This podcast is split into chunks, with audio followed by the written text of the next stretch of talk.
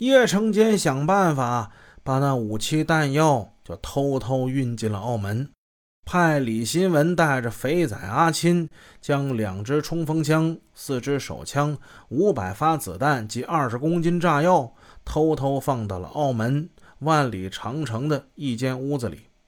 那位说：“澳门怎么还有万里长城呢？”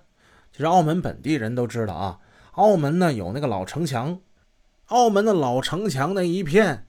现在叫妈葛斜巷啊，也叫万里长城。一般说万里长城呢，就是这一块叶成坚把这批军火就放在万里长城的一间屋子里了。在这间屋子里，他还留下了一张四眼牛的名片，还让人模仿四眼牛的笔记写了个纸条。把这一切都安排好之后，叶成坚给澳门司警打了一个匿名电话。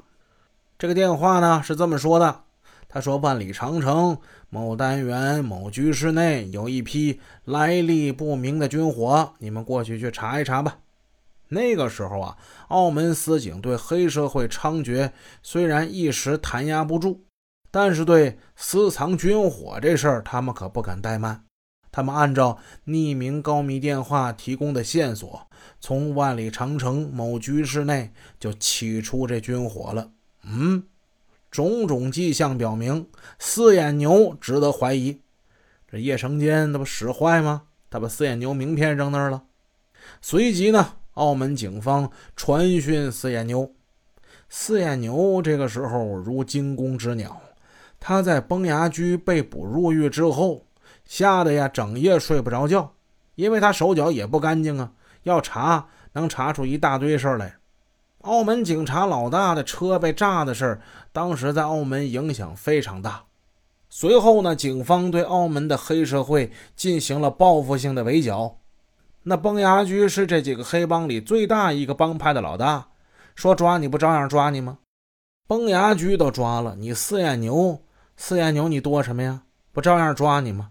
所以这段时间，四眼牛老实在那眯着呢。这批军火呀，肯定不是他的。他知道，即使是查下去，跟自己也无关。